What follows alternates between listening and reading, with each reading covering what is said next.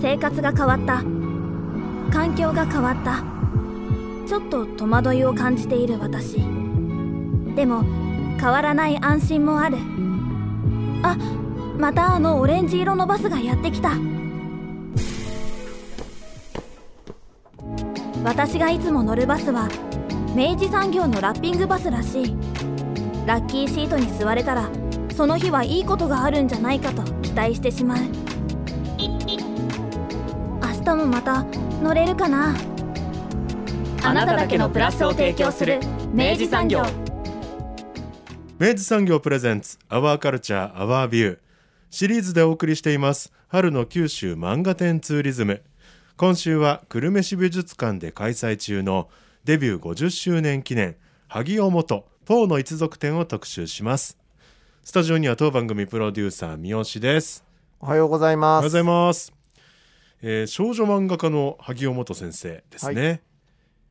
非常にこれははい。期待をしておりました。はい、はい。あのまあ、はい。本当にあの萩尾元先生といえば、うん。まあ少女漫画界そしてやっぱ漫画全体界においてもですようん。あの本当に歴史的なうん。あの存在のお一人でありながら、うん。お恥ずかしながら本当に僕はあのずっとそのお名前をお聞きするばかりでうん。あの詳しくあの知ることができていなかったので、うん今回こういう形でですねあのご出身のにも関わりのある福はい。岡県、んこの場所で、はい。あのねあの展示を見れるっていうのはとっても嬉しいことだななんてね思っているところです。えーデビューが1969年で、まあ、たあの展覧会のタイトルにも入っております「ポーの一族」という、まあ、一連のシリーズがあるんですが、えー別冊少女コミックで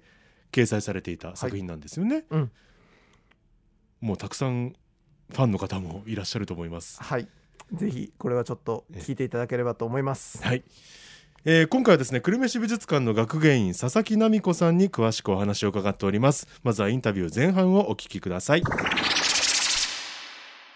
えー今回は学芸員の佐々木さんにお話を伺います。よろしくお願いします。よろしくお願いします。えー萩尾元さん。はい。漫画家でいらっしゃるんですよね。まずはそのあたりから伺っていきたいんですがご出身福岡なんですよね。そうですね。大牟田のご出身ということで、はい。まあ、非常に当館あの久留米から近い、はい。あの今回の展覧会もあの有名な漫画家だからっていうだけじゃなくてやはりあの、えー地元作家という位置づけで、まあ、展示が実現したようなところもございます。うん、あの萩尾先生のコメントもありましたけどよくここにもいらっしゃってたっていう、ねえ光栄なことでございます。もう本当に、あの嬉しいですね。先生の情緒のほんのこう全体の中の一部かもしれないんですけど、あのここがその少女期に関わってたかもしれないと嬉しいですうね。んはいきっとでもここの景色とかはうんうんねそういうきっかけもしかしたらなってたのかもしれないですよね。バラが今盛りなんですよね。ねで今年はあの花が早いので桜以降チューリップも全部早かったんですけどなのでバラも一斉に咲き始めましてですね、あのその光景がどこか心の中に残っててうん。今日見ていただいたポーの一族のうん。バラの庭の中に反映していたらいいなっていうのは思ったりはしますね。いや今日本当にあの施設を邪魔させていた一番最初にやっぱもうとにかくもう絢爛豪華なバラのねうん。あの風景にあの一度圧倒されてましてですね、うん。でそしてねあのポーの一族店の中に入ったらまさしくバラの咲く村ポーの村っていうふうにですね、うん。書いてあるようなシーンもあって、うん。わあこれは今いい俺我々は今その世界に。ポーの村にいるぞと 思ったりしてえーあの地元のお地元で大牟田の出身であるということと、それからあの石橋文化センターがあのバラでまあ非常にこう皆さんにおいでいただいているっていうことからの関連っていうのもこの展覧会をしようと、まあ、するというふうに、あの決めた一つの、まあ、決め手にはなってますようね。んあの萩尾元先生のまずはそのうん。元先生について伺っていきたいんですけど、はい。デビューされたのが1969年。そうですね。その頃って少女漫画うんうんうん。界っていうのはどういう感じだったんですかね？そうですね。あのもちろん戦前から少女雑誌っていうのはあったわけですけれども、でまあ、戦争中にはそういうこともしていられなくなって。で戦後ですよね。あのいろいろなタイプの雑誌あの出版物が出てくる中で、まあ、少年漫画、そして少女漫画っていうものがあの皆が求めるようになったのもあったんでしょうけれども、あの最初の頃は男性の作家ですね。あのもう手塚治虫先生とか、千葉哲也先生とかが参入して書かれている少女漫画という世界に書かれていたんですけれども、あの雑誌がですね60年代から、あの次々と刊行されるようになると少女漫画雑誌っていうのが刊行されるようになるとこれがじわじわじわじわっていうふうに、あの出てきた浸透していったっていうんじゃなくって一気に雑誌が次々と刊行されてあのまあ、ビッグバン的な少女漫画ビッグバン的な状況になるんですね。えー、あのリボンとか仲良しっていう月刊誌はもう50年代から出てたんですけれどもそれがまあ60年代に入ると、あの少女漫画も今あの何ですかねジャンプとかマガジンとか週刊誌ですか？少年誌あんまり詳しくないですけど、はい、ああいう感じで少女漫画も週刊誌とかで出ているぐらいあの一気に出てくる。そうなるとどうなるかっていうとたくさんの書き手が求められるようになるわけですよね。はい、で特にあの少女たちの細やかな心情とかそういうものが理解されるような読者と近い送り手が必要になってくる。うん。で雑誌の登場要するに新しいプラットフォームができて、うん、そこにたくさんの書き手が必要とされてで読者と近い少女たちが次々とデビューしていくっていうのが、うん、あの萩尾本デビューのまあなんていうのかな周辺状況としてはあったのかなと思います。ビッグバンだったんですね。すごいですね。面白い。うん、で萩尾本自身は二十歳でデビューしてるんですけど二十歳のデビューがちょっと遅いかなっていうぐらい10代でデビューしたりするような女の子たちがたくさんいたと。雑誌に投稿欄ができて、で新人漫画家を常に募集していて、はい、っていうような状況であの萩尾本先生自身も投稿からあのスタートしていますもんね。はい、まだ九州にいた頃からあの作品をあの応募して、はい。で今回の展示の中であの原画があの主に展示されてるんですけれども一部その昔の雑誌などもあの大牟田在住のあのコレクターの方のあのご協力を得て、うん、あの展示してますけどの、えーと、雑誌にその投稿が金賞を取った時のページとかも開いて載せたりしていますけれども、はい、あのまあ、本当に九州からデビューを夢見る、うん。あの少女の一人だった。という感じですね。うん、その頃の作品はなんか手塚先生のちょっと影響があるのかなっていうなんか絵だった気が僕はしたんですけど、うん、そうですね「あのルルとミミ」というあのデビュー作の原画ありましたけど、はい、あの見開きの構図あの俯瞰的にあのモブシーンでみんなが生き生きと、うん、あの動いていて、まあ、本当に手塚先生の影響を強く受けますよね。うん、やっぱり当時の少女たちあのやっぱりあの手塚治虫ですとか石森章太郎とかそういう人たちの絵を見てやっぱりどこかちょっとあの真似をするってわけじゃないですけど、うん、影響を受けた部分っていうのは少なくなかったと思います。となるとやっぱその頃の時代っていうのは書き手がもう急に増えた時代でもあるってことですよね。そうですねなんかやっぱり新しい舞台が用意されてそこにたくさんの役者さんというんですかねが必要とされる中で。だからあのそう同じ時期に同じぐらいの世代の少女たちがその頃に一気にデビューして、うん、でその方々が今でも書いてる方とても多いんですよね。あのこれが驚くべきことなんですけど、うん、萩尾先生が今回デビュー50周年記念というふうに歌いましたけれど、うん、素晴らしいことですけれども、あの他にもやっぱり同じぐらいの前後してデビューしていまだに書き続けられてる書き手の方がたくさんいらっしゃる、うん。そういうようなあのまさにこう何かが生まれた、うん、出たんだと思います。はい、そうなってくるとやっぱりその中たくさんいらっしゃる書き手の中から、はい、まあ、個性といいますか、まあ、萩尾先生だったら萩尾先生ならではのものを生み出していかなければやっぱりそうですね。残っていけない50周年を迎えることができないっていうことはい。も言い換えることができるとは思うんですが、あそうですね。あのーこうデビュー作の時からアイデアが溢れるように出てきてたんだなという頃は、ことはですねあの初期のあのー今回もちょっと原画も出てますけど予告のページがあってそこにあの毎月の毎号のようにあの次々と違うタイプの作品を次々発表されていたっていうようなあのちょっと原画がありますけれども、あの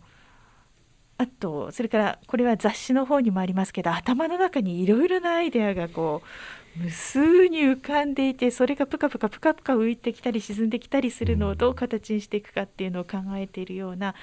やはりあのストーリーテラーとしてのあのものすごく優れたものを持っていたと思います。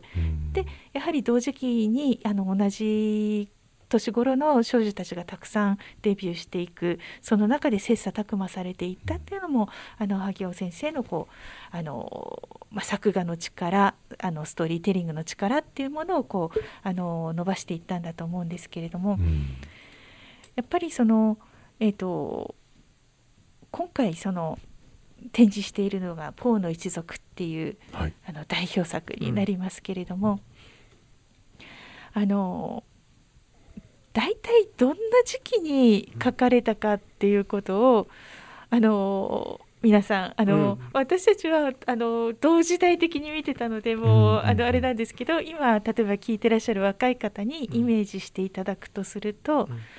1972年に連載が始まってるんですね。はい。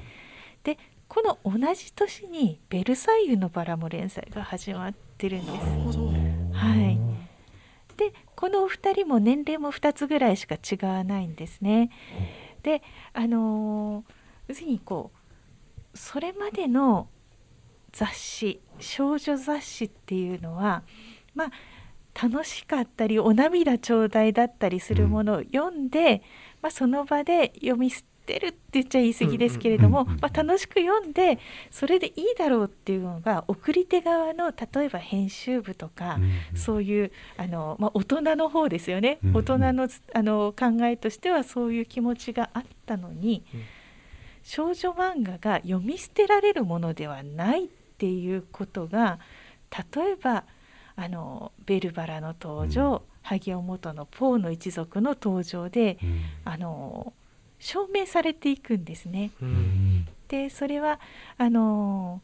例えばその雑誌に載ってるものがまとまったら単行本にして売るそんなの今は当たり前なんですけど「もう鬼滅」が何万部売れたとかっていうもう当たり前になってますけれどもそういうのもあの彼女たちがあのその読むに耐える何度も読むに耐える作品を書いたことによって実現したわけですね。であのこう自分のうちにうん。そのせなんていうのかな単行本を持ってそれを一度ならず二度三度四度何度も読み返す、でその世界を自分のものとしていく。そういうことがあの当たり前になっていってで、まあ、その後「ベルバラ」なんかはメディアミックスじゃないですけどアニメになったりとか、舞台になったりとかしてさらに社会現象になっていきますよね。あのそういうようなことをあの扉を開いた作家の一人だったというふうに言えると思います。うん。驚きました、うんベルバラと同じ年だったんですね。ね。の一族。あの僕てっきりベルバラがまず先行としてあって、ある種そういうなんかこう中世的なあの、うん。中中世のうん。なんかこうちょっとある種のた短美的なというか、まあ、そういうあの美意識で統一された、まあ、愛の物語みたいなものが、ある程度こうなんて言うんでしょう。先行者があってそそれを受けてのポーの一族が勝手に思い込んでたんですけど全く同時期だったんだっていうことに驚いていてでそれは何かというとなんだろうな。この時期にその、まあ、72年とかっていうその時期に、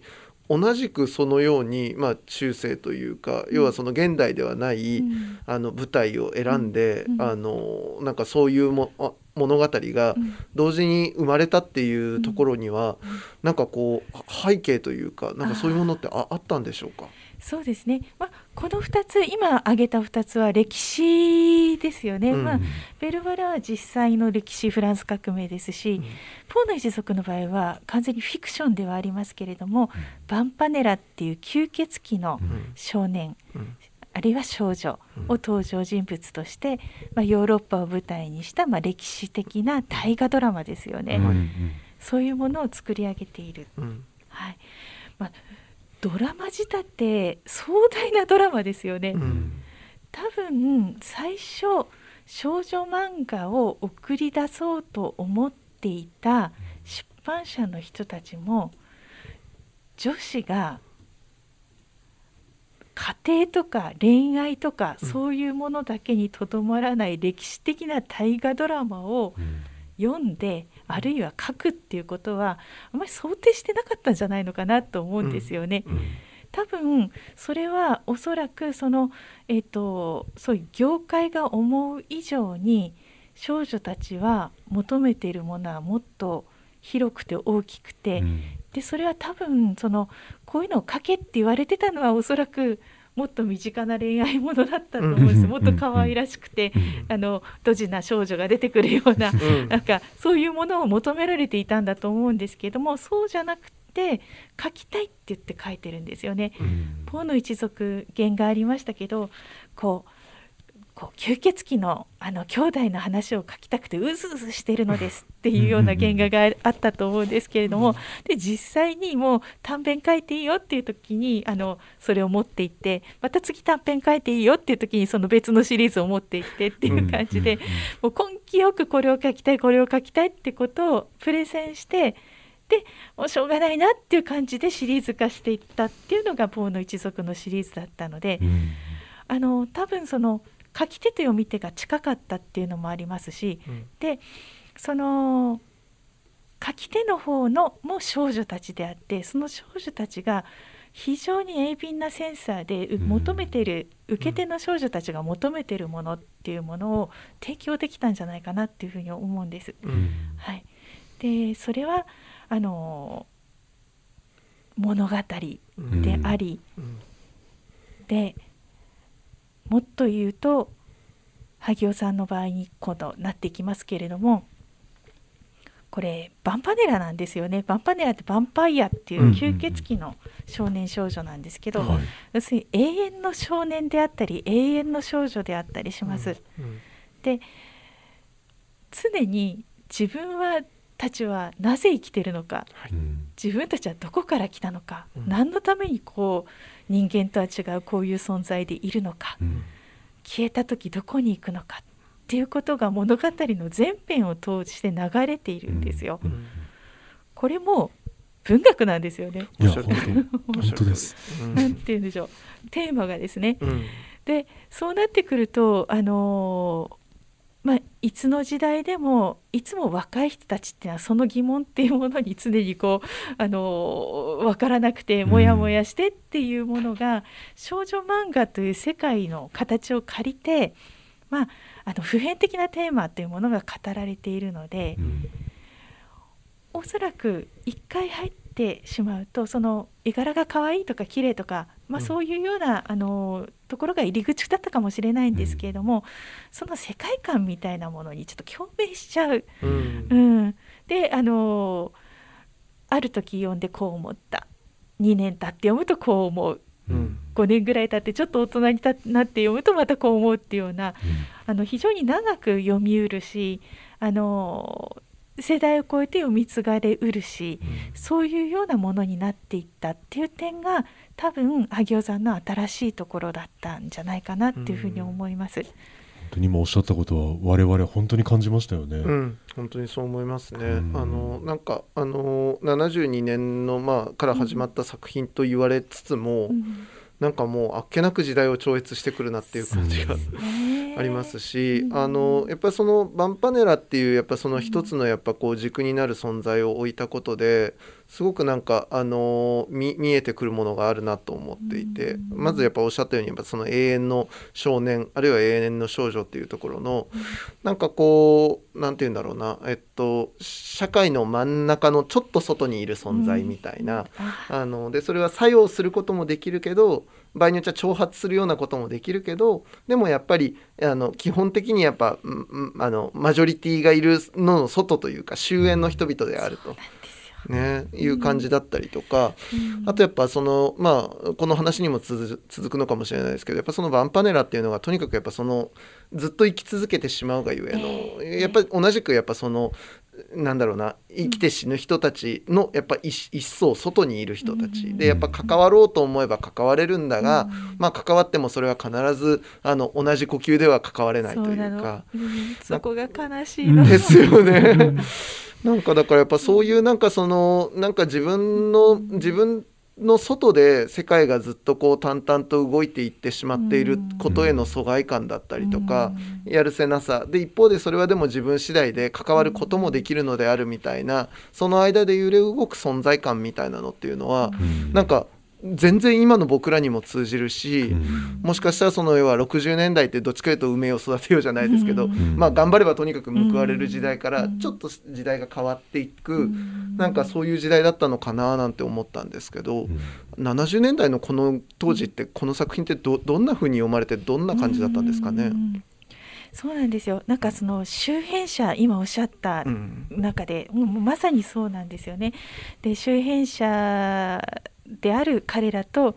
まあ、他の人々がどういうふうに関わったか、うん、出会って関わっていったかっていうのが数百年のに及ぶ物語になっている。うん、でどういうふうに受け止められたかというとやはりあの何て言うのかな。ではキャンディーキャンディー読んでるよって男の子はいなかったんですよ。だけどあのそれは高校でも大学でも萩尾元を読んでるよっていう男子生徒はいました。でしかもちょっとその例えば何て言うのかな読書好きな、ちょっと哲学好きな感じの男の子たちの中には、萩尾元なら読めるっていうか、なら読めるって言っちゃ言い方が変かな。うんあの要するにさっき文学に近いって言い方をしましたけれどもあの批評の対象になりうる作品という扱われ方をしたんじゃないかなと思うんですね。うん、で今でこそあの漫画の作品を取り上げて論評するっていうのは当たり前になってますしその大学の講座がたくさんありますでしょ、うん、で美術館もあるし図書館もあるし専門の研究をなさってる方もいますけれどもおそらくですねその70年代の段階であの漫画をそのちょっと前まで読み捨てられるぐらいの勢いだったので、うんうん、繰り返し読み得るものになり、それを批評の対象にするっていうことはちょっとあんまり考えられなかったんじゃないかと思うんですけども、萩尾先生に関してはあの初期からあの萩尾元を論評するっていうような同人誌が出てますよね。でそういうのに関わってる人たちがその後の漫画文化の批評家として 今いまだにこうすごくあの貢献をされている方々がいらっしゃるので、あの何て言うのかしら。まあ本当にあのこれは萩尾元ご自身が考えていたことだったり望んでいたことだったかどうかは別としてですね、うん、あの少女漫画のある意味位置っていうものをすごく目に見える形にして、うん、批評の対象にして、うん、要するに格を上げたっていう形になるのかなと思います。それがいいか悪いか別としてね、はい、あのそういう存在であったことは間違いないかなというふうには思います。なるほどな。えー。これってやっぱりその読む側としてももちろんそうですけど、はい、作り手としてもかなり影響を与えましたよね。そうだと思います。あのこの世代に出てきた人たちがつけた道をものすごく力強く大量の少女漫画家たちが後を追うような形になりますので、うん、あの75年ぐらいかなあの1972年にこの「ポーの一族」連載が始まるんですけど、まあ、例えばその年その年代70年代にコミケができますもんね。あなるほど。うんうんで同人誌文化みたいなのがその後できてきますでしょ。うんだからあのーなんて貸本を読んで育った萩尾本世代の先生たちがこの商業誌で少女漫画っていうものをこうなんていうのかな、うん。市民権を得るような形になってでそれを追った少女たちが今度同じように商業誌でデビューしたりあるいはあの漫画研究会とか漫画サークルを作ってデビューしないまでも自分たちで書いていく。うん。あのそれしてあの一部の人は同人誌を作っていく。それは今こうどうなってるかっていうとものすごい大量の漫画描ける子たちっているでしょ？世の中に。うん。でそういう子たちが今度は新しいプラットフォームとしてネットに絵師としてうん。イラストを発表したり、もうちょっとしたあのなんていうのかな全ての職職業に全ての漫画があるぐらい、うん。あのいろんな漫画を描いてあのツイッターで投稿したりとかしてますよね。あの当たり前の表現手段の一つになってますけれども、うん。まあ、あのそれはあのこのビッグバン的に出てきたこの、あえてこの言葉使いますけれども昭和24年組と言われた人たちのあの周辺の人たちが開いた扉を通って、みんなが一気にこう走り出した、うん。その暁っていうかその結果が今に至ってるような気はいたします。うんあのこれポーの一族、まあ、そのような形で、まあ、うん。世に出ていったと。うん。でこれってあの商業的にというか、うん。あの実際どんな位置づけの漫画として読まれたんだろうなっていうのをちょっとあの来る前に話をしていて、うんいわゆるその大ヒット漫画みたいな形でうん。流通していったのか、うんうんあるいはちょっとそのやっぱサブ的ななんかこう、ね、うん、ものだったのかどどうだったんですかこれっていうのは？あの萩尾先生ご自分のことをすごくなんていうのかな過小に書かれるんですよね。あの何かあの今回のエッセイだけじゃなくて、うんで巻末のあの取るに足らない作家みたいな書き方を自分ではされるんですけれど、うんでまあ確かにその連載が始まった時から表紙関東をバンバン飾るような例えば「ポーの一族」はそういう作品ではなかったかもしれないんですが、あの別冊少女コミックというのに連載されていて、小学館さんなんですけれどもちょっと少女漫画に関してはあのマーガレットの集英社さんとか、仲良しの講談社さんがちょっと先に出てて、あの小学館さんはちょっと後に出たような雑誌っていう位置づけ数年の差ですけどね、もう本当のちょっとの差ですけど。であの集英社さんの方で例えばそのベルバラっていうのがあったりして人気が出ています。で小学館があのじゃあやっぱりうちも少女漫画の単行本を売り出そうってなった時に最初に選んだのがポーの一族だったんですね。うん。つまりあの編集者やっぱりその頃の編集者の人たちはやっぱりその一番元気があるあの媒体ですから雑誌うん。どんどん売れてるどんどん広がっていく媒体のやっぱり編集者の人は軽眼の人っていうかやっぱり優れたあの目を持ってる方がいてで単行本になっても買うだろう。うん。白あなんていうのかなちょっと玄人向けの内容だけどこれだったらいけるかもしれない。でもかもしれないですよね、うん。かもしれない。もう社運をかけてじゃないですけど、これで行ってみようと思って選んだのがポーの一族だったと。そして実際あのシリーズのうちの、まあ、単行本5冊結局出るんですけど最初の3冊をあの1ヶ月ごとに出したでこれはあの、まあ語り草になるぐらい売れたとへー3日で完売してというような形で本当によく売れたそうです。でこれはやっぱりそのポーの一族の世界っていうのが雑誌で短く載ってる時っていうのはその壮大な世界観の一部をこう横からこう見てるだけなのであの入り込むって言ってもそのね何ページか経てばもうそうですよね。次の,、あの読まなきゃいけなくて、うん。あれですけどその単行本になってまとめて読むとそのこの話が次この話になってこの人たちがここにこうなったのか。ああの人が今こうなってる。メリーベル全然雰囲気が違うみたいな感じで、あの入り込みやすいのもあるのか単行本に向いているうん作品であったんだと思うんですけれども、あのまあ、だから商業的にも成功するんですね。うん。うん、であのその小学館のその文あの単行本化っていうのが拍車がかかるしあの萩尾本自身もあのこの「ポーの一族」がよく売れたというのもあってその「トーマの真相」っていうのを連載をできたっていうふうになんかあのこのこの辺りもなんかあのあのえっ、とどこまでがその遠慮っていうかあの そのなんかあのなんかちょっとこう謙遜なのかどうかっていうのはちょっと割り引いて考えなきゃいけないですけど、確かにあの頃のあの雑誌のページなんか見ると「アンケートよろしく」とか書いてまね。書いてますので、ねうん。やっぱりその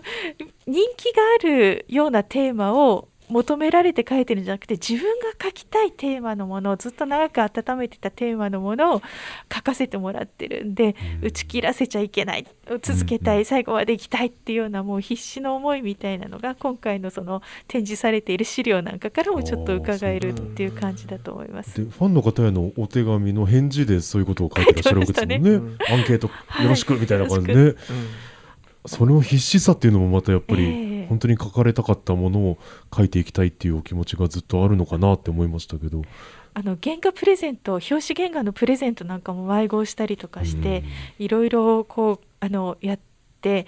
であのまあそのそれこそ今回のエッセイでも書かれてましたけどそれこそあのずいぶん前からうん。構想を練っていたしたいっていうあの書きたいというお話だったというのがありますけれどあの我々ファンのあの立場からするとポーの一族はもちろんすごいですけどトーマファンとても多いですね。あ、あのなんていうんでしょう本当に純粋なあの誰かを思う気持ちとか、あのなんていうかねあの許しとか、うん。まあ、そういうものっていうのはちょっとあの世界じゃないと描ききれないようなこうなんか感情みたいなのがあって、夢中になって読んだ作品の一つでした。あとカラーの絵の美しさ。なのよ。そう、うん。まさしくお聞きしたいのがそこで、うん。あの今割と内面の話したじゃないですか、うん。で今度はちょっとその要は表現の部分なんですけど、うんちょっとカラーの絵のカラー原稿を今回原画で初めて拝見したわけですけど、うん。ちょっとぶっ飛びますねあれね。あねえれすごくないですか？なんですよ、うん。あの漫画部分は漫画部分で面白いんですよね、うんこうあの写植が貼ってあったり、はい。こう指示書きが青いペンで書いてああ鉛筆で書いてあったり。であれも印刷にするとその貼ってるところとか糊とか青鉛筆とか見えなくなっちゃうんですけど、カラー原稿もそうであのーそうでっていうかもう展示してある原画はもう一枚の作品みたいに完成度が高いでしょ。であのー印刷されるとそこに例えば「ランプトンは語る」とかタイトルが載って名前が入ってうん。煽り文句がついてであのー印刷されるんですけどその時にあの原画に出てるニュアンスは落っこちちゃう部分もあるんですけれど、うん。その落ちちゃう部分まで書いちゃうんですよね。すっごい細かく。それはもうご存知でいらっしゃるんですよもちろんね。おそらく。そうですよね。はい。でも書いちゃうんですね。書いちゃうんですね。で萩尾本以降の作家たちも同じようにやっぱりカラーページの原稿絶対落ちちゃうよっていうような細かいニュアンスまで書き込むもう日本画家っていうぐらい書き込むような人が出てたりするのはやっぱりあのこの程度っていうようななんかあの妥協とか職業としてのなんか量産っていうこととは違う意識でやっぱり書いていたんじゃないかなっていう取り組んでいたんじゃないかなっていうところはやっぱ感じますね。明らかにあのなんだろうあのこの言葉は僕が大嫌いな言葉なんですけど費用対効果には見合わない。多分。ね。逸脱がありますよね、え。ーいやでもなんかやっぱそれは、あのやっぱ冒頭から言ってやっぱさ萩尾さん自身がとにかく書きたいことがある人であるんでうん。書きたいんだっていうやっぱ情熱が。もうそのままいっていてでやっぱそれをファンがうん。あるタイミングからもう以降はずっとそれを見たいんだっていう、うん。ある種の共闘関係というかなんかそういう関係で結ばれた時にずっとこう豊かなねうん。あのなんか循環が生まれてるなっていう感じがして、だからやっぱあの萩尾先生も逆に言うとめ一層手が抜けなくなっていくというかもっともっともっと完成度の高いもっと見たことのないものを届けたいっていう風な思いがなんかどんどん画面の圧がこう高まってる感じがあって。そうですね、うん。そうですね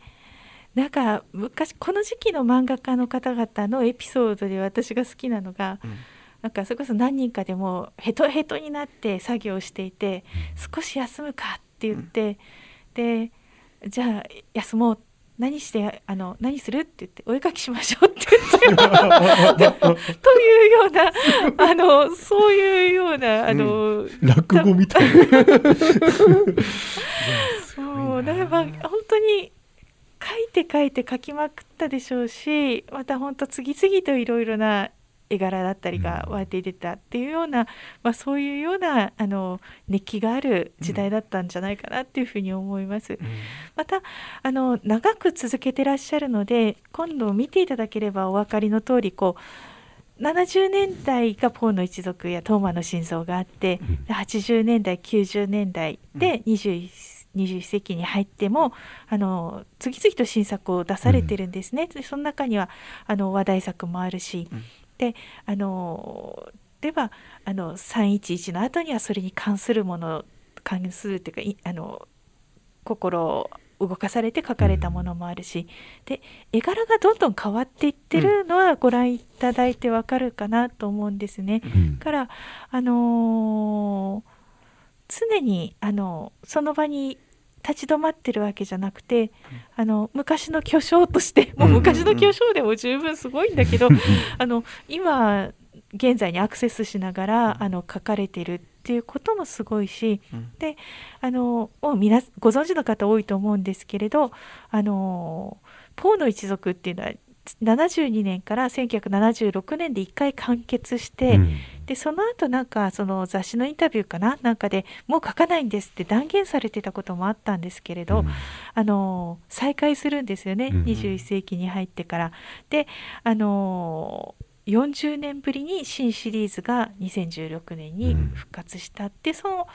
新しいシリーズの原画も最後の部屋にこう出させていただいてますけれどもあのファン心理としてね、うん。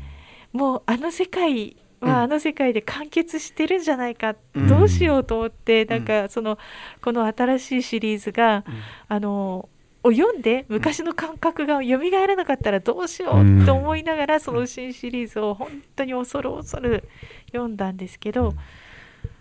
やっぱ不思議なもので全然そんなことなくて絵柄は変わってるんですよ確かに。うん。絵柄は変わってるんだけどちゃんとそのエドガーという主人公、アランというもう一人の主人公がちゃんとそこにいてうん。動いてあのその世界にぐっとこう引き戻してくれたっていうところがあってやっぱりあの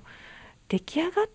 なんていうか完成された物語世界っていうのは逆に本当に堅牢なものなんだなっていうことを、あの非常に強く感じました。うん。まあ今回の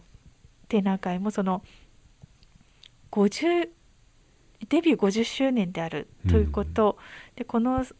萩尾本という作家のがどういうことをされてきたのかっていうようなあの回顧展であると同時に、あの今現在も見ていただけるそういう展覧会になっているのかなというふうには思っています。うんうんこれここれからの先生がすごいまたね。またね。楽しみな展覧会ですよね。そう見えました。ュー100年に向けて。あのどういうふうになられていくのか、こればっかりはもう先生がバンパネラであることを祈るしかないという。まだ読みたいものねやっぱりね。そうね。うんとその紙の漫画自体が、まあ、あのある意味ちょっと曲がり角に来てますでしょ、うん漫画だけじゃないけれども。そうね。はい、そうなってくると今度はネットって新しいプラットフォームができて、そこにいろいろな読み手と書き手がすごく近くなってるっていうのは萩尾先生たちがデビューした時のビッグバン的に少女漫画が生まれた時期と、今っていうのはある程度ちょっとリンクしてるかもしれないなと思うんですよね。はい。そうしたらあの時にそのあの萩尾元という若い才能が漫画という世界に飛び込んで新しい表現を開いたように